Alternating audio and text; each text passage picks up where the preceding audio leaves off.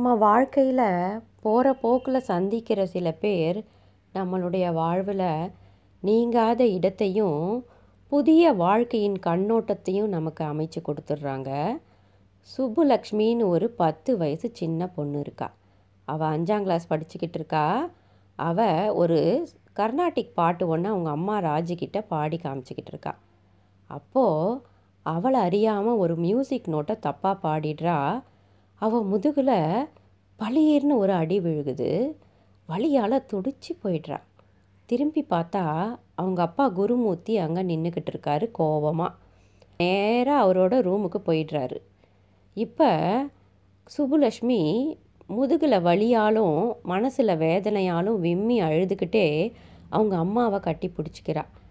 இப்போ ராஜி பாப்பாவை சமாதானப்படுத்திட்டு குருமூர்த்தியோட ரூமுக்கு வராங்க.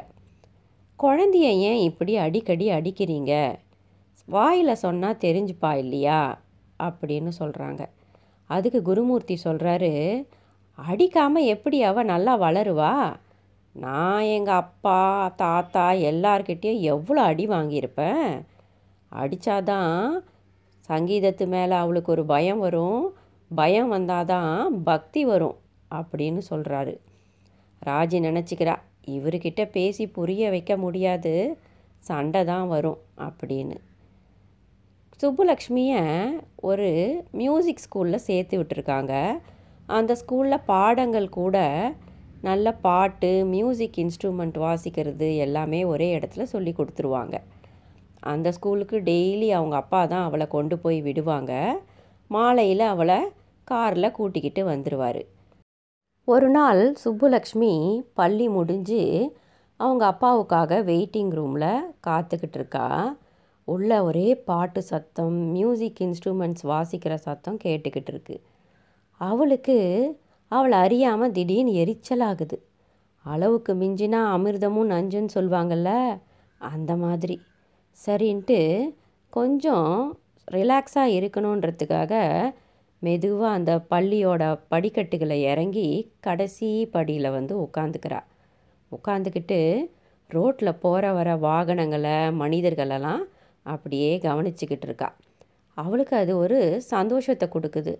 அப்போ ஏதோ ஒரு கானா பாட்டு கேட்குது யாரோ ஒருத்தர் சாதாரண வரிகளை அப்படியே போட்டு பாட்டு மாதிரி பாடிக்கிட்டு இருக்காங்க.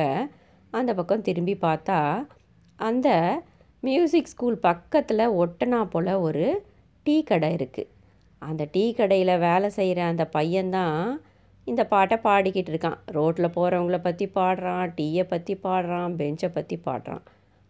அந்த பையன் சிரித்த முகத்தோட சுறுசுறுப்பாக வேலை செஞ்சுக்கிட்டு இருக்கான்.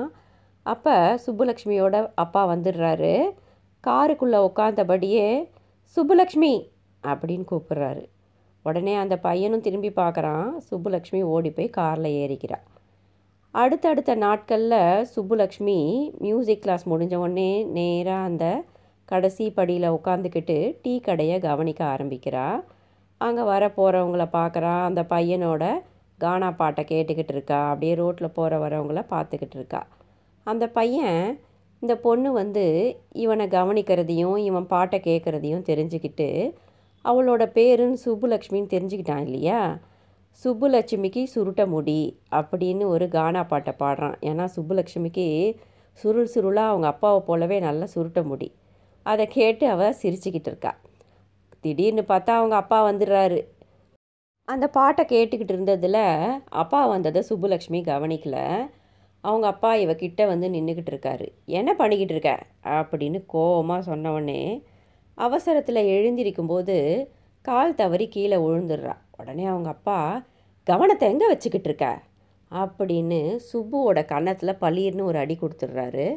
இன்னொரு அடி கொடுக்க கையை அவர் ஓங்கும்போது டீ கடையில் இருந்த அந்த பையன் குடுகுடுன்னு ஓடி வந்து கையை அப்படியே முறுக்கி பின்பக்கமாக மடக்கிடுறான்.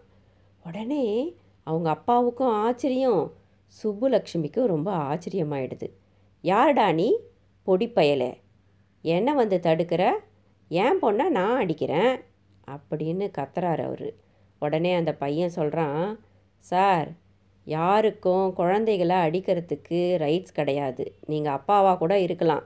நீங்கள் அவளை அடிக்கக்கூடாது அது மட்டும் இல்லை பொது இடத்துல அடிக்கிறது எவ்வளவு பெரிய தவறான செயல்னு உங்களுக்கு தெரியலையா சார்? அப்படின்றான். டேய் எட்ட போடா. அப்படின்னு அவர் கோவமாக கத்துறாரு. உடனே அந்த பையன் கிட்ட வந்து முட்டி நிற்கிறான் இவங்கிட்டலாம் பேச முடியாது. வாமா அப்படின்னு சுப்புவோட கையில் பிடி கையை பிடிச்சி இழுத்துக்கிட்டு அவர் ஃபாஸ்ட்டாக காரில் ஏறி போயிடுறாரு.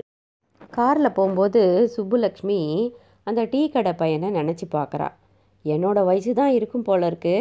ஆனால் இவ்வளவு பெரியவரை எவ்வளவு தைரியமாக எதிர்த்து நியாயத்தை பேசுகிறான் நம்ம அம்மாவை தவிர நம்மளை அடிக்கும்போது வேற யாருமே எதிர்த்து கேட்டதில்லை அப்படின்னு மனசில் சந்தோஷப்பட்டுக்கிறா.